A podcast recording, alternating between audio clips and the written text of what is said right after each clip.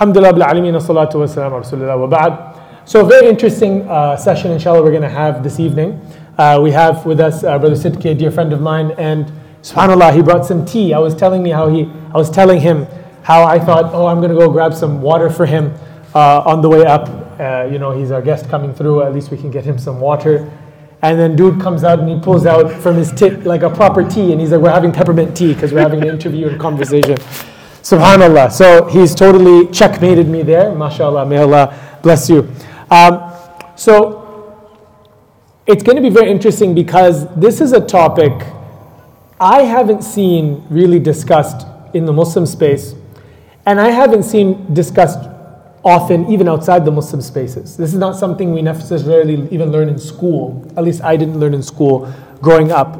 Um, and a lot of people have recognized the importance of this particular formative period of our life, of our childhood, of the events that have occurred, the formative events that have happened, the relationships that we've had, our first relationships, so our relationship with our parents. Uh, and oftentimes people have wonky relationships with their parents. It's up and down, it's difficult, it's stressful. Some people have abuse, whether that's physical or verbal or emotional or neglect.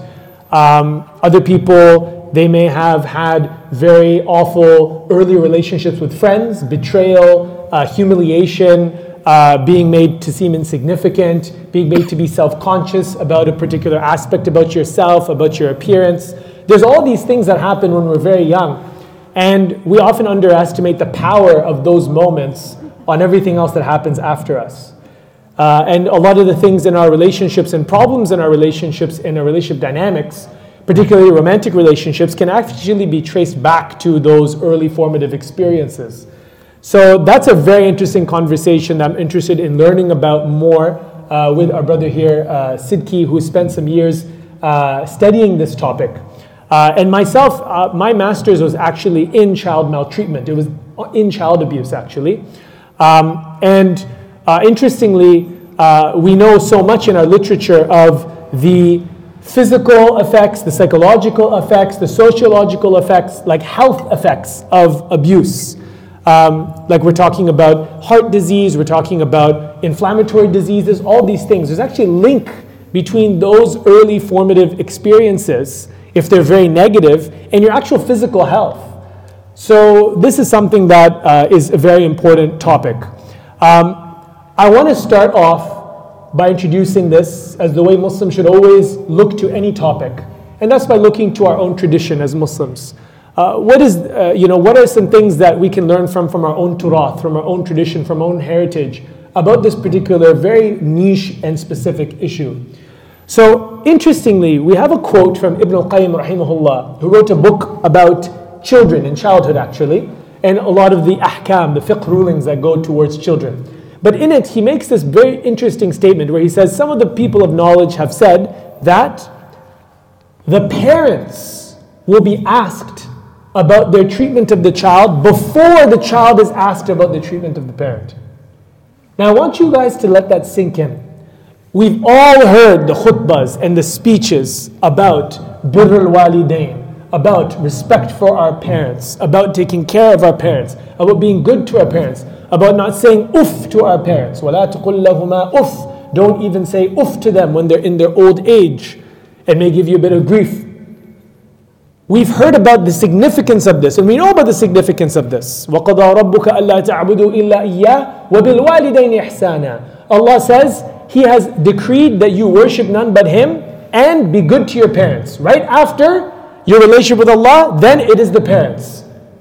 And there's so many ahadith and ayat of the Quran that speak about the importance of being good to parents. But Ibn al-Qayyim comes and he says, but wait a second.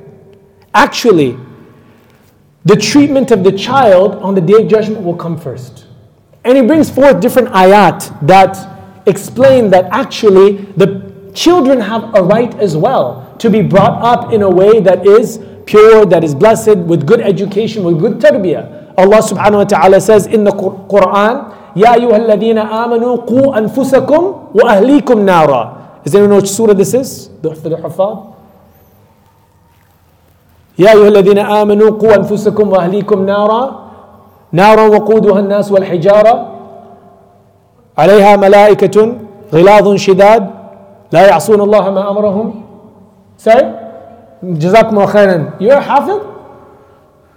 Not yet, mashallah. May Allah bring it soon. Mashallah, tabarakallah. You got it. You beat all the hufad that are actually here. So that's very good, alhamdulillah. Surah Al-Tahrim, Allah subhanahu wa ta'ala says, O you who believe, save yourselves, قُوا أَنفُسَكُمْ وَأَهْلِكُمْ نَارًا And your families from the fire.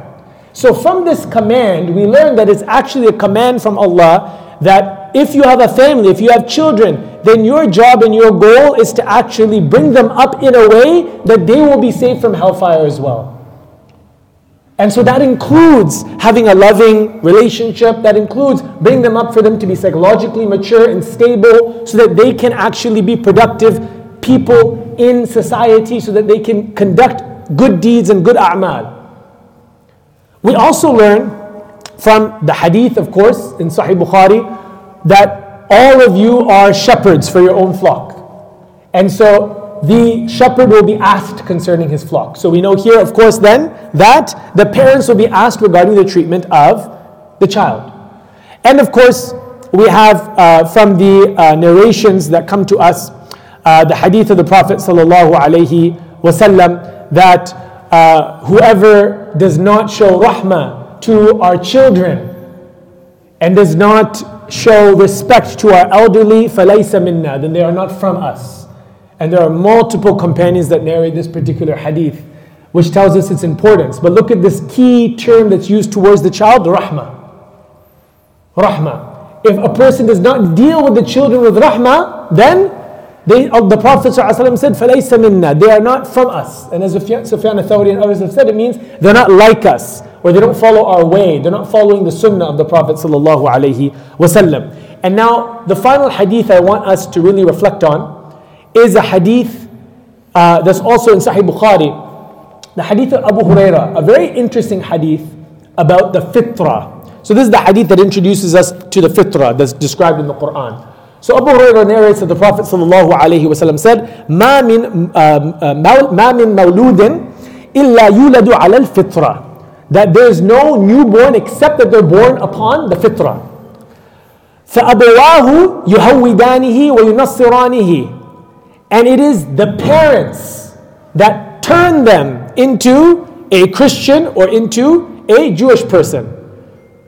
Now, this is a very interesting way to look at this because we understand that the newborn is born upon a certain fitrah, a certain configuration, a certain way that if they were to be grown up and nurtured in the appropriate way, they would develop naturally beliefs about God, beliefs about themselves, about the world, about the you know about uh, uh worshiping God and these sorts of things. This is what would come forward naturally, and they would be on this way, this natural way. But the parents can swerve and distort this natural configuration that's in the human being, in the fitrah.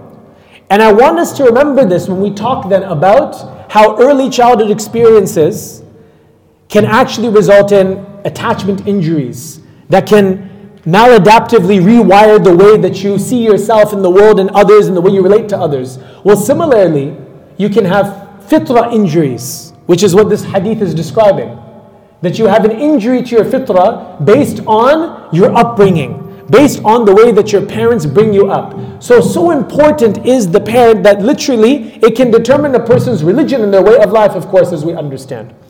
So, the fitrah is something that's really pure and wholesome that we want to keep and nurture in the child. And it's not just in regards to your beliefs or your ideology. Your fitrah is everything about you.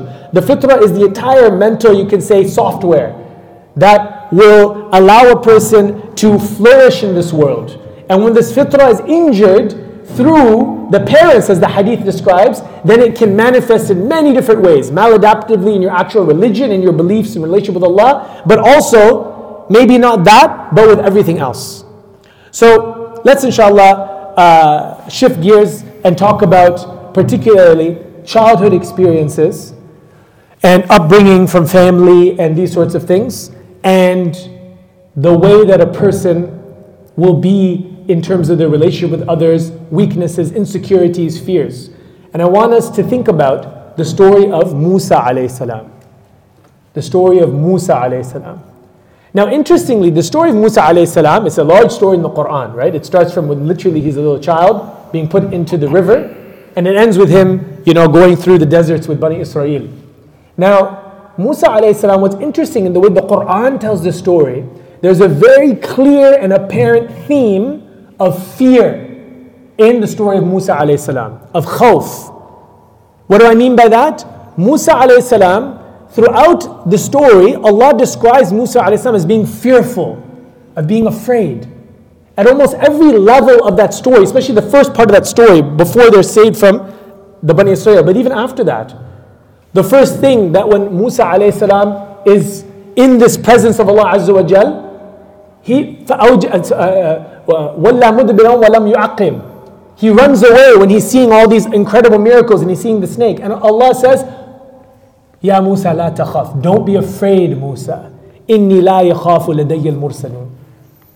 That verily the messengers of Allah are not afraid in my presence. So fear is here. Then Musa alayhi salam, when he is told of his mission to go to Fir'aun, what does he say? Inni akhafu an yukadhibun. I'm afraid they're going to reject me.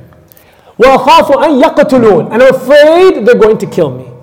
And in fact, he describes his weaknesses to Allah and how he's not fit for the job. And he says, وَلَا يَنْطَلِقُ لِسَانِي فَأَرْسِلْ إِلَىٰ هَارُونَ My tongue, it gets tied sometimes, I get angry, and there's some uh, statements that have mentioned about an impediment in these sorts of things.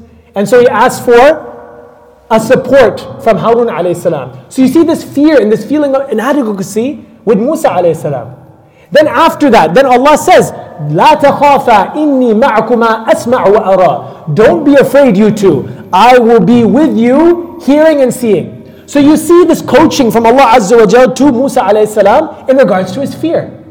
So then Musa comes to Fir'aun. And Musa alayhi salam says to Fir'aun, when Fir'aun brings up, oh, didn't you kill someone and you ran away, etc., etc., وفعلت وفعلت فعلتك التي فعلت بها you did that thing that you did, you know that thing? He didn't say exactly. It's a way of making him nervous. Like, oh, I'm not going to say in front of everyone, but you know what you did. And so Musa salam says that yes, فعلتها إذا وأنا من الضالين. And he says, ففررت منكم لما خفتكم. I ran from you. I ran away. ففررت. I ran, I fled away. I fled. لما خفتكم when I was afraid of you. When I was afraid. Which tells us that Musa salam was afraid of Fir'aun. Now, where did this fear come from? And this internalization of fear. Think about which household did Musa salam grow up in? Was it a loving family household? He grew up in the, literally the household of Fir'aun. We like to say, don't be like a Fir'aun in your home. Literally, Fir'aun was the quote unquote father figure. And imagine seeing the narcissism, the arrogance, the uh, controllingness, the control freak, the power hungry, the God complex. Imagine seeing the insecurities of Fir'aun as well. The abuse, the abuse towards the women. And in fact, the one positive relationship he would have had would be with Asiya, one of the greatest women. And now he has to witness that one light that's there in the palace of Fir'aun, which was really a dungeon and a prison, the one light, he sees what Fir'aun does with her. The abuse and abuse and abuse until literally he, she, they, she's killed in the most brutal of ways. This is the early formative experiences of Musa alayhi salam. And look at the effect on Musa alayhi salam. The fear that he had constantly. And he says it when he's going to Fir'aun. That I was afraid of you. I had this fear of you. But of course, being a messenger and going through what Allah got him through, then that fear kind of is starting to come about. At this point, Musa is starting to confront his fear. Now, later in the story, the confrontation with the magicians, the showdown with the magicians. Can you imagine, like, you know, we get nervous when we see like a sporting event and we're supporting a team. The cricket was just on, right? And everyone's nervous, right? Like, oh, oh my goodness, right? You're thinking, oh, who's going to win? And the consequences are literally nothing. At the end of it, win or lose, you're happy for a bit or you're sad for a bit, and then khalas, you go back to normal. There's zero consequence in anything, right? Or when there's a big fight and the Muslim is fighting this person and Khabib's fighting McGregor and these sorts of things, and you're like, he's saying this. The, you, I don't understand the nerve. Can you imagine the nerves with Musa salam at that moment? He's not a trained magician. This is not his field. And in fact, when the magicians throw their sticks and they're doing their magic, what does Allah describe Musa salam at that moment? Despite everything he's seen and witnessed before, he's a human being. فأوجس في نفسه خيفة. He felt fear at that moment. Again. And then he's told, don't be afraid. You're going to be on top. You're going to be al-a'la. You're going to be the one on top.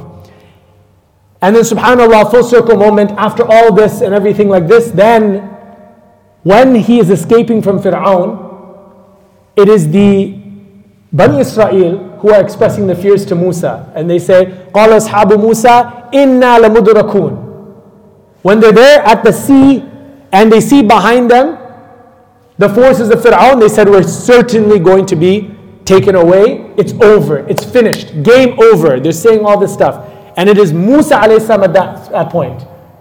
With that, he says instinctively, Kalla, not at all. Inna ma'i rabbi sayahdeen. Certainly my Lord is with me and he will soon guide. Allahu Akbar the journey of Musa salam from that moment when he first was, became a prophet, to becoming courageous and fearless at that particular moment, which was the most fearful part of the entire story. But that's the point where Musa salam shows that courage. Allahu Akbar. Now, this is a beautiful story, but it's also a story very relevant to what we're talking about because it's a story of overcoming trauma. Overcoming the trauma that he experienced in those early childhood moments of literally being grown up in the household of Fir'aun and being able to overcome all those things that are there. And that is a very beautiful point for us to reflect on and validation from our sources as well that this is an area that we sh- deserves our reflection and our understanding. So, inshallah ta'ala, uh, we'll uh, have with us um, uh, Sidqie. In fact, usually you guys, you want to wear this one? Or do you want to? Oh, I'll yeah, put this one. Yeah. that one. It's fine. Bismillah.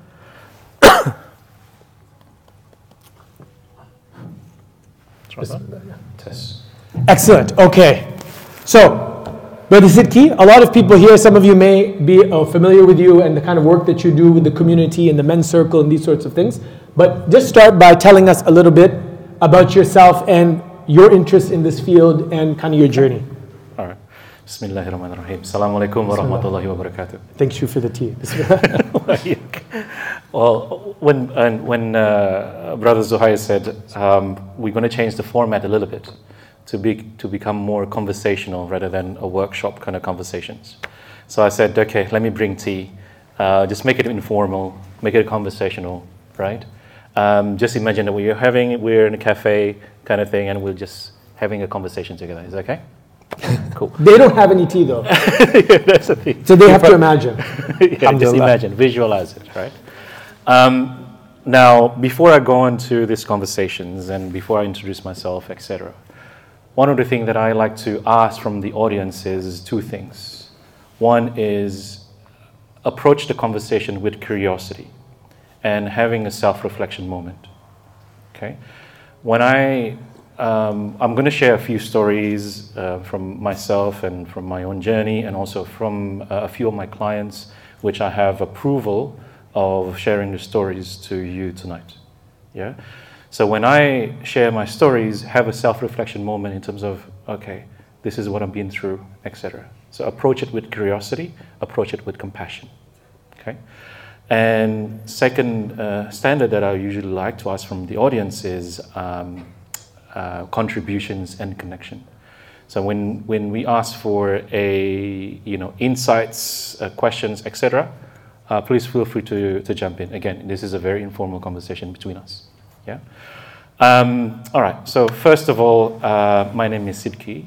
Um, I'm actually uh, still a full-time professional working in a mining company, in a global mining company in the city.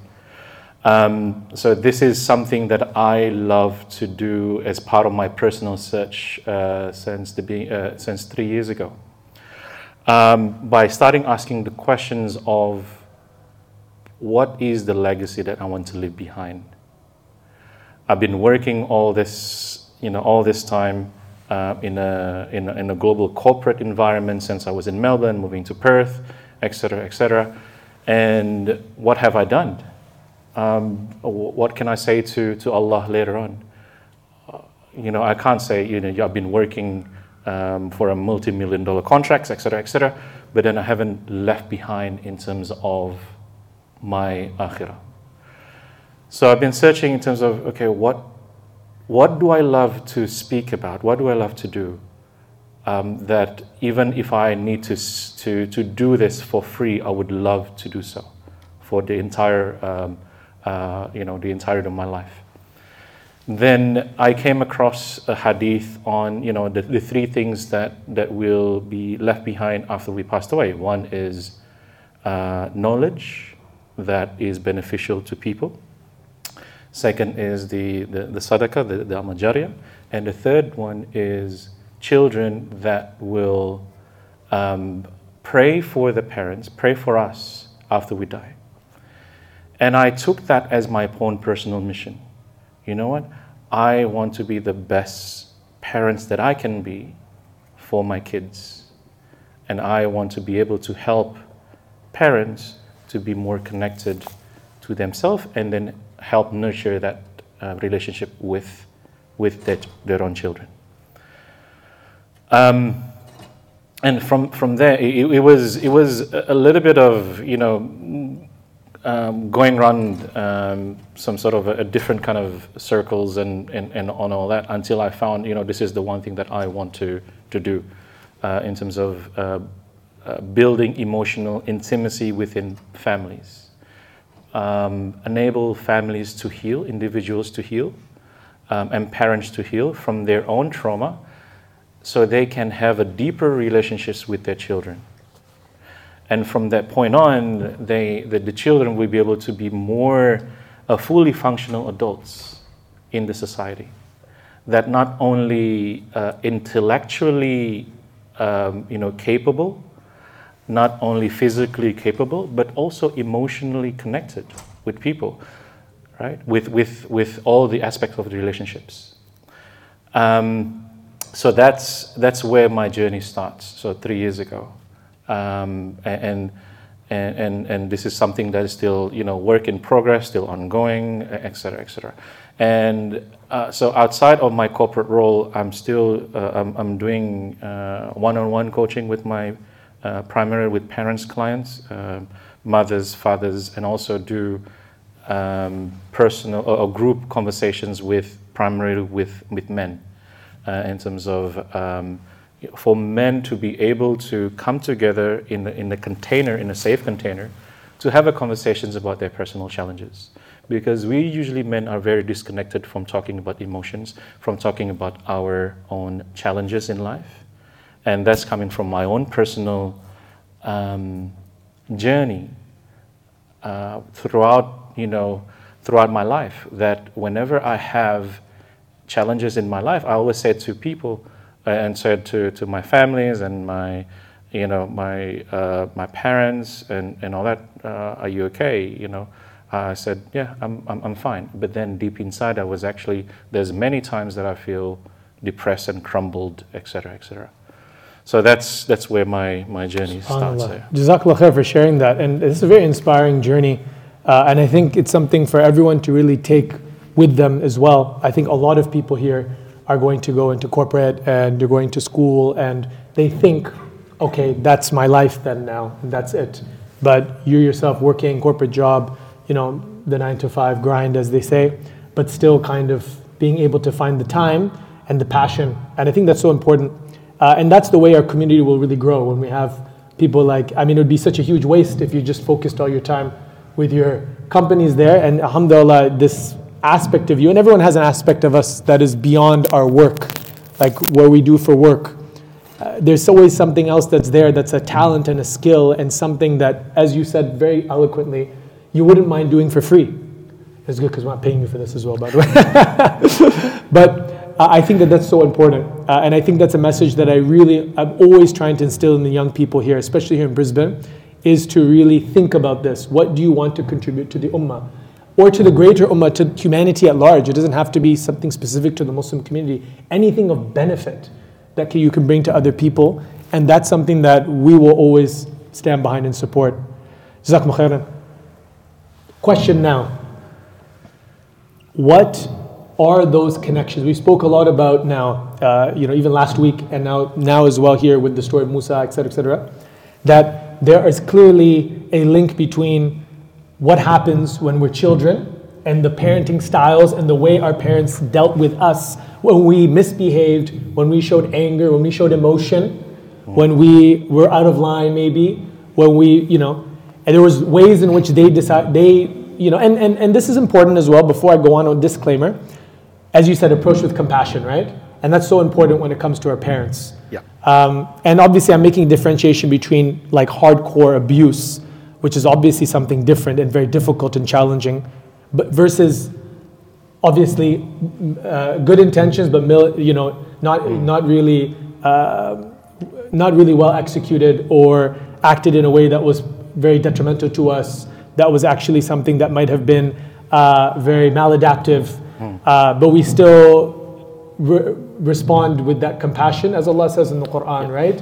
Uh, ولا تنهر ولا تنهرهما وقل لهما قولا معروفا uh, واخفض لهما جناح الذل من الرحمة. We still show that humility and whatnot, but that does not mean that we then have to accept everything that was done as if they were uh, they were like the Prophet, na'udhu billah, and they did nothing wrong and these sorts of things. So it's important for us to be able to go into this. So the question is, what are the, what are those ways? What do you think are the key ways in your experience with your clients? What are those key ways, the main ones you can say that these are the uh, the formative ex- moments that explain a lot of kind of negative uh, outcomes later in life in people's relationships. Whatnot. This is a broad question, but you can take it however you wish, inshallah. Yeah. Um, let me tell you a story first. Um, so around last year, I starting to get become you know starting to one one of the thing about what healing process is we need to be able to gain awareness of our own pattern. Okay. Now, last year I started to realize that I get very agitated and triggered whenever my kids were screaming and shouting in the in the bathroom. And it's not only get triggered with you know oh i you know i need to I, it's it's triggered in a, in a way that i need to go to the bathroom to to collect them asap or i ask my wife you know can you just please get them? They're in the bathroom and they're screaming and i started to reflect and i was like why am i so feeling triggered? It's not only in the mind or in the in the verbalizations of it, but actually feeling it within the body right? I feel very anxious. I feel very like you know something tingling and, and in, in the fingers and all that kind of stuff right? And then i, I reflect back. I, I journal them. I, i'm trying to uh, do a self-reflection moment and then i realize that when i was little around their age around five six four year old whenever I showed my heavy emotions, my parents would um, lock me in the bathroom until I self soothe. Turn off the light, and then I scream and I shout, you know, please let me out. I have a, a, a beautiful relationship with my, with my parents. I, I, I thought that I have forgotten about them forgotten about those um, you know, events in the past. So that's, part, that's one. Um, and then I'll, I'll, I'll, go into the, uh, the content a little bit more. And then the, the other one is um, my, my uh, three, this is three years ago, and, and I do self reflection again afterwards. Um, my daughter uh, accidentally left the car key in the car and then accidentally locked in my two year old or three year old in the car. Um, and then suddenly I get very anxious. I was screaming and I was like, you know, just panicked. And, and then I did my self reflection during, uh, you know, last year or so, and then realized again, um, there was a time I almost forgotten from my memory. There was a time that my dad left me in the car for, I, I don't know, half an hour, or whatever the case may be. I was crying, I locked in, right? And again, consciously, I forget about that and I forgive my dad for that. Now, the thing about emotion is uh, trauma. Uh, uh, last week I mentioned trauma is a uh, you know a, a, an overwhelming experience in absence of um, an empathic listener. So no one was able to to sit down with you and go through the, the experience that you have. Okay? So the, the, the emotional reaction was still, oops, the emotional reaction was still being stored. Sorry.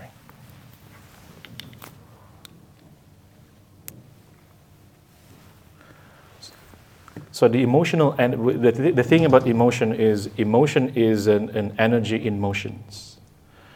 So what's happening is because I don't have anyone to have an, uh, you know to have that conversation to allow me to to you know to to talk about it and allow me to to you know process that that is being trapped in the body. That's being trapped in the within my memory within the system within the nervous system.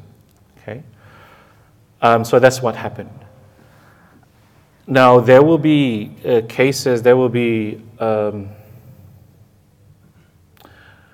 cases where, from, from, from the historical experience that you have with your own parents, that you may have, you know, you, you may have um, forgive them about it, you make excuses about it, etc., etc. But the thing is, it's still stored within the nervous system, and it's still being stored, becoming part of your patterns, right? So, um, so that that's basically, uh, you know, um, what, what trauma is, what, what, the, what childhood experience can bring about to our life.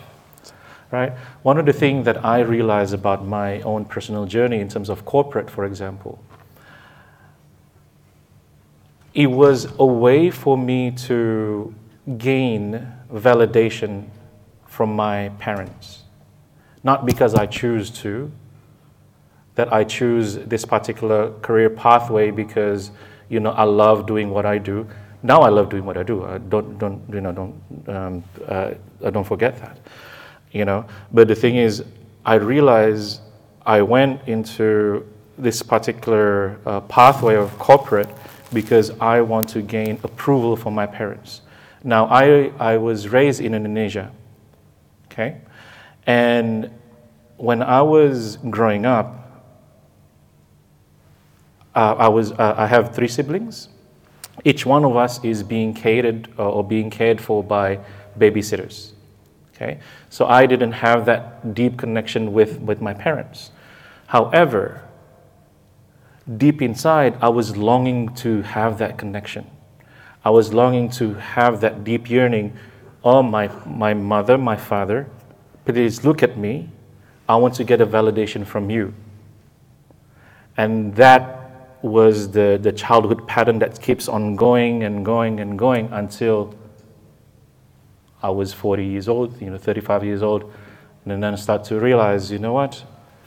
Um, this is why I'm looking for this. I'm trying to go into my, you know, the heights of my corporate career, et cetera, et cetera, and I'm actually looking for a validation from my parents subconsciously.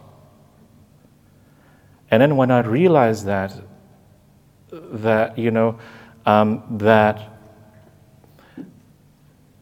I need to start to be able to accept the love that they can give, not the love that I'm expecting them to give me, if that makes sense. Say, for example, if my love language is having more quality time with my parents, but I didn't get that, I need to start accepting that, you know, um, that they aren't able to give me the one that I'm looking for, so I just have to accept it.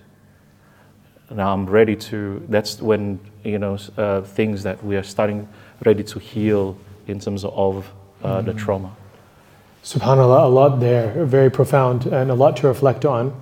I'll start from the last thing that you said, which is the idea that the recognition of one of the fundamental things that I think drives most people uh, is validation for their parents by their parents because that's something that is one of the universal drivers every child wants and yearns for their mom and their dad to, you know, say that they're proud of them, to actually be happy with them and these sorts of things. And it determines kind of your career path, as you said, and all these things. And even going for kind of accolades, you're not doing it necessarily for yourself, but you're doing it because you want at the end of the day to be able to say, hey, they'll be happy with me. And I've seen people who have not realized this until their 60s, uh, you know, mid 60s, even into the 70s, where that was their whole life's focus was to get that validation. Mm. Uh, and oftentimes they didn't see it. And, and the interesting thing you said was that it's about recognizing that and recognizing that they may have not been giving you this validation such that you're able to go off on your own journey.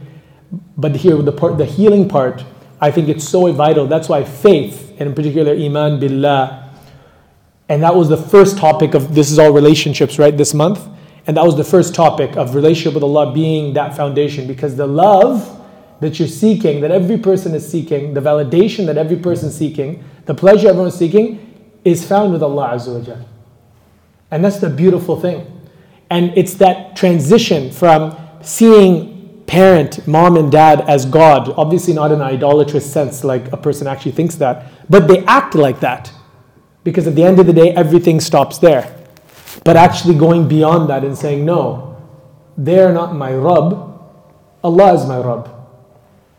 And finding yourself in that relationship. Because Allah truly wants what is best for you and will wants to bring out the best in you. And so there's this lifestyle, there's the commandment, there's the, the sunnah to nabawiyah, there's this blueprint and framework to live a life that will be free and rid of all the difficulties and the pains and the hardships, so much of it by following this path. And then when you're in this path, that ibadah journey to Allah of coming closer and closer and feeling and witnessing that experience. And I think that is such an important motivation or push in that direction, even to come out of that shell. And a lot of people, they operate in it for so long, subhanAllah. Mm. Uh, the second thing I want to reflect on is uh, something we spoke about actually outside of this context, and this is getting a bit more concrete. And first of all, I also want to say thank you for being vulnerable with us and sharing with us from your personal story. Um, and I think that that's something I speak for everyone. That was something that was very moving for us, and also something that we could see ourselves in, you know, and make our own analogies.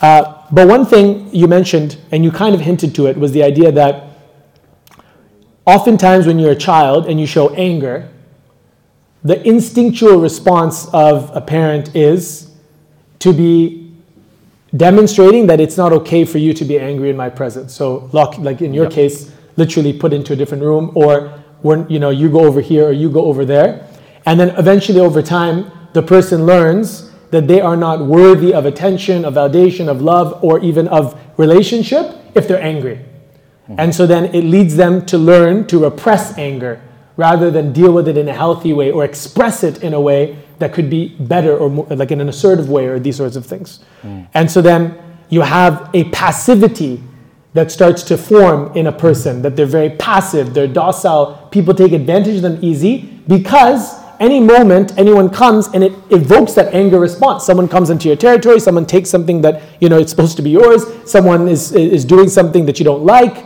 you're afraid to get angry because of this. And so that weakness that you might feel of I'm so passive, I'm not assertive, I don't know how to speak up for myself, can actually be traced down to that. Uh, is there anything else in terms of other emotions that are suppressed in childhood or other ways maybe that this anger suppression can manifest itself? Can you shed some light on that? Yeah, definitely. Um, and this is something that I perhaps deal with on a regular basis with my clients um, in, in these conversations. That you know, anger is is actually you know all emotions are healthy emotions, are healthy emotions to be able to be felt and expressed, right?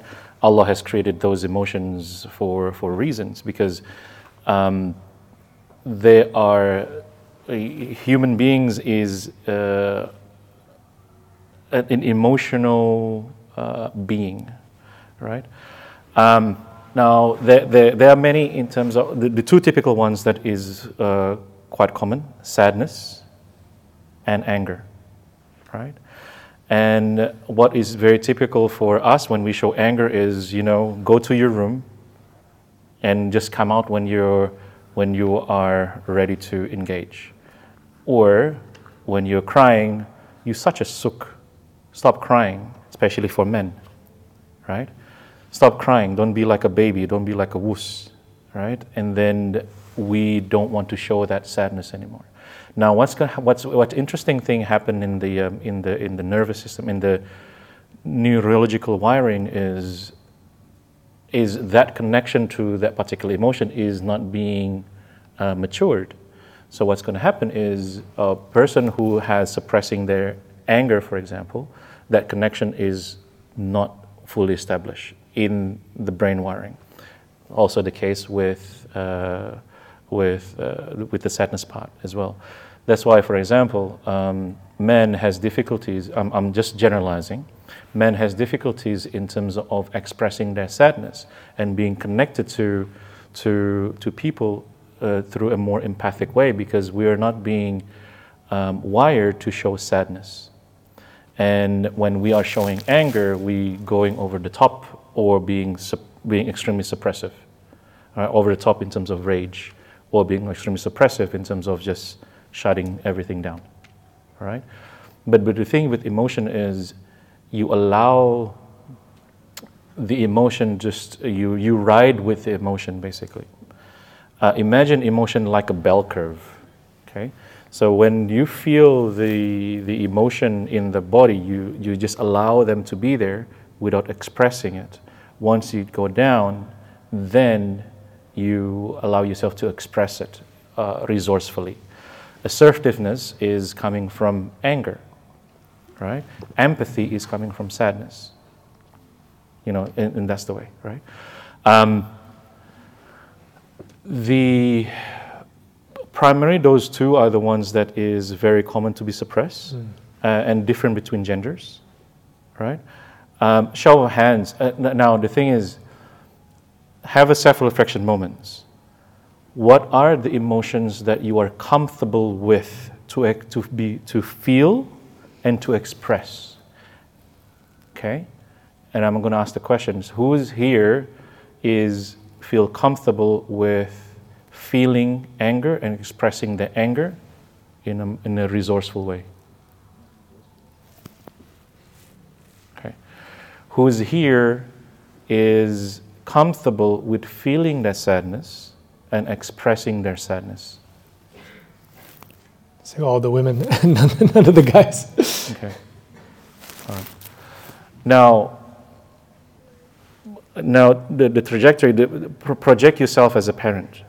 The emotion that we are comfortable with as a parent are the emotion that we are, mm. that we will allow our children to feel and express in the homes later on right? Right now, maybe you're still, you know, um, maybe a lot of us here right now are not parents yet.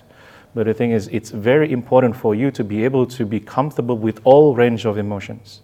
Because if you're not feeling comfortable with anger right now, then when your children are showing their frustrations through crying and, you know, or rage or whatever the case may be, you're going to shut them down and that energy in the body is still going to be there. And they're going to be so upset and all that kind of stuff right? And, and, and, and the thing is if we ask people to suppress it with anger for example they will come out. They will seep through. How to seep through is through passive aggressive conversations. Through um, you know um, being very sarcastic with your friends and families with your parents and all that. And suddenly you grunt in the in the back of the uh, you know, in the back of your voice is like, oh, why am I have to do this? You know, all that kind of thing, right? So it's very important for us to have a healthy relationships with all spectrum of emotions. Okay, um, so yeah, that's that. Jazakallah khair. Okay, I think we'll break up now for our group activity, inshallah. So the idea is these two emotions that we got here from Sidqie, sadness and anger. I want us to discuss how we think suppressing these emotions in childhood will affect us in our adult life. Clear? Suppression of anger and sadness and how it relates. Number one thing is that a lot of people are talking about how through this kind of conversation, uh, they like no one ever thought about this before. Like no one had actually reflected on this aspect, on these experiences. They just thought, oh yeah, that was bad, you know, that whatever that happened to me, and you know, putting it to the side. But then a lot of light bulbs are kind of firing in terms of, oh, that's the link between this and that, and that's why I might, you know, find myself, uh, you know, very passive, or that's why I find myself, you know, unable to express my emotions and these sorts of things. That's why I feel withdrawn. That's why I'm afraid of intimacy. That's why I'm afraid of close friendship or companionship. That's why i am very avoidant. Or that's why I'm very clingy. That's why I'm very overbearing. That's why I'm always afraid of losing friends and, and, and family. And I, you know, get very sensitive in these sorts of things, right? Now, it's easy to just cruise along just with your general mates or just kind of at work. But where this really comes up is in marriage. Uh, and this is one of the most uh, you know, uh, important areas uh, that we need to really deal with these things beforehand. Uh, because in marriage is a time of great volatility. You're feeling uh, and, and, experiencing emotions you've never felt before in your entire life. Uh, and you're getting close to a person that you've never been that close to with anyone in your entire life. And these emotions, they're, they're so volatile that a small thing said or a small thing interpreted in this way it can really trigger those kind of very deep inside negative scripts or maladaptive patterns of dealing with emotions, and it can outburst in certain ways and different things and, and all these sorts of things. So um, that's one of the very important things I think that we need to think about. Uh, because I didn't get to go around from the sisters, I'll just ask uh, one or two groups to put their hand up if they want to share with us just kind of general reflection that they got from everything. Okay, so de- way of dealing with conflict if you've suppressed anger, is just kind of the silent treatment, avoidant. Yeah. Okay, addiction. Okay, we didn't touch on this, but I'm happy you mentioned this. There's a, a psychologist by the name of Gabor Mate. Gabor Mate. Who here has heard of him before? Show of hands. Few people. So he's a Holocaust survivor, and um, uh, he's actually a pro-Palestinian uh, Jew as well. Um, but anyways, has nothing to do with this. But he uh, actually is one of the pioneers of this link between early childhood trauma and attachment injuries and addiction. You know, before people used to blame the addict, like, oh, you were just a bad kid who just got into this, and then now you're, you know, now you deserve what you got. Actually, those bad kids often will get off that stuff because they're just doing it for thrill seeking, to experience it once or not twice. They're not actually trying to fill a void with it, and they usually come out of it. It's the people who are broken inside. It's the people who've had that trauma. Those are the ones who are the ones who become addicted and psychologically and emotionally dependent on these substances. Mm. And he interestingly said, uh, he said, uh, 90% of people are addicted to things and 10% of people are lying. Uh, it's the idea that addiction is not just about, we spoke about this when we talked about addiction in a mental health month. Addiction is not just about substance abuse or drugs, it can be anything, right? One of the biggest other forms of addiction is, of course, pornography uh, throughout the world, not even just the Western world. And you know, people are addicted to snacking. People are addicted to food. There's that meme about the fridge has all the answers, right? Like you find yourself, you don't know what to do, and for some reason you're just in front of the fridge. You open up. I don't even know why I opened up the fridge or the pantry. Like I was just thinking what I need to do. Instinctively, there's that something you're trying to avoid, you're trying to fill, and you're going to quick dopamine hits. That's what chips are, that's what candy is, right? It's quick, easy, feel good substances that you can take, right? Now, obviously, it's not as damaging as drugs because it doesn't mess with your mind as much. It could be damaging health wise, but it's the same cycle of not feeling fulfillment, not feeling like life is fulfilled, and so finding the escape through quick dopamine hits. Technology addiction is a real thing, social media addiction, and these sorts of things as well. Um, so yes, uh, addiction is definitely a huge link to this aspect. For those who are interested, I do encourage you can check uh, him out in some of his videos as well uh, about attachment injuries and these sorts of things. Excellent, khair. Any other sister group that wants to share? Okay, would you, would you guys find this uh, activity helpful? Did you guys talk about what we were supposed to talk about? Yes, okay, excellent. I got thumbs up. Excellent. Yeah. Uh, last thing I want to mention as well, there was an interesting point that one of the brothers mentioned um, about the link between anger and sadness. So they were saying that um, anger and sadness are actually connected, and that um, when a person is angry and they suppress their anger, then they become sad as a result of that. So, say for instance, you're at work and someone says something about you that you didn't like, and instead of being able to be better served about it or be able to actually say, oh, I didn't like that, or you know, that wasn't nice, or something like this, and rectify it, you're quiet withdrawn, then you go home and you ruminate about it, you're angry about it, then you feel sad. Sadness is usually linked to something that you lost. You, lo- you lost something, you feel sad. You lose respect, you lose dignity, you lose whatever it may be, honor or whatnot, then it makes a person sad. And that sadness can get built up and it can lead to anger. And we spoke about how um, you know, mass shootings and serial killers and all of these kinds of you know, grotesque forms of violence, often at the root of it is you see an abused child or a child that was not allowed to express this, that, or the other. And that sat, and you see a lot of the, in these kind of, um, in their, in the, when they write about, you know, uh, themselves in their journal, they, they're sad, they're lonely. And that leads to that resentment, anger, and then acting out in that violent way. So it's something that's really important for us to really think about how has my childhood and my journey with my emotions, how has that been with my, you know, when I was a kid? And how is it relating to the way I relate to others now? Uh, and it's something that's really definitely important when it comes to relationships. Um, I pass it over to Sidqie for any concluding thoughts, inshallah, and then we'll break. Uh, there's a special guest we have just for two minutes, inshallah, for a video. Actually, I'll ask Yusuf, inshallah, if you can, while Sidqie's making his concluding remarks, if you can set up the video, inshallah, just to save us some time. And uh, please give us oh, yes. your concluding thoughts. Uh, I know you spoke to some people as well. Uh, so, yeah, just a few minutes, inshallah, of closing remarks. Okay. Um, okay, Bismillah. One other thing that uh, I, I touched upon in the, um, in the group conversation was start to create an awareness of our own patterns, right? The, especially the, uh, if we want to be able to transform ourselves, to heal ourselves, etc., it's always start with awareness. So one of the things that I actually encourage um, my clients to do and people to do is start journaling, right? uh, and then uh, especially when there's heavy emotions coming up, when there's a big emotion coming up, start journaling them. Even if you don't understand or the, uh, you can't recall a particular memory, why is it coming? You know, um, from from the past, that is okay. It will may come a bit later on, whatever the case may be. But understand that there's something in there that needs to be checked in. Imagine emotion is like a, a, a dashboard on the car. Emotion is um, is a fuel that lights up, for example. Um, you know, it, it's a time that you need to check in within yourself that uh, you know something needs to be to be investigated underneath. It's not a um, yeah, emotion is just basically a signpost. Whatever is going on, your pattern, current pattern, is a signpost of what's going on inside. So whenever there's something going on, self-reflection. You know, ask Allah in in our prayers um, and all that, and, and and just you know, having that thought.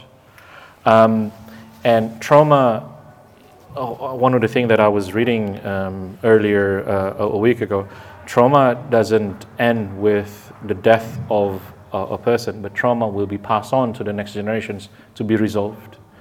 Now, it is our responsibility right now to start healing our traumas so we don't pass on to the next generations, to our own children later on right? We have a big duties right now, right? To be able to to heal from the past and and make sure that uh, um, we are raising kids who are fully functional, integrated, um, you know, future leaders of of, of the Muslim Ummah, inshallah. So that's Jazakallah Very well said. An excellent conclusion to this evening. Uh, I hope that was beneficial, uh, uh, and I, I, I, think it was. I mean, for me personally, it was very beneficial. And I know speaking uh, to a lot of the brothers, this was really eye opening. And as I said, it was something that a lot of people don't really think about too deeply, but I think it's something that's really important when we think about our relationships, which is the theme for this month. So, officially, that brings us an end to the uh, theme of relationships with November. And so that leaves us with our finale, inshallah ta'ala, uh, next week for the last faith circle of the year before we take our summer break. Uh, it's been an incredible journey, alhamdulillah, for this year. Uh, we've gone through transformations and changes and whatnot. So please do, inshallah, join us for our finale. 30 minutes, inshallah, will be uh, from just myself, uh, just advice for the summer, inshallah, just general advice uh, to everyone, myself and everyone, inshallah, as we go into the summer. Uh, and then, inshallah, we're going to have a Kahoot quiz that will cover material that was basically throughout this year, inshallah. Um, and we'll have some prizes there, and then we'll have some food as well. Uh, alhamdulillah, uh, very kindly sponsored uh, by one of the attendees, alhamdulillah. Um, and yeah, so Uh, look forward to seeing you guys there, inshallah. Please do try to come out for next week.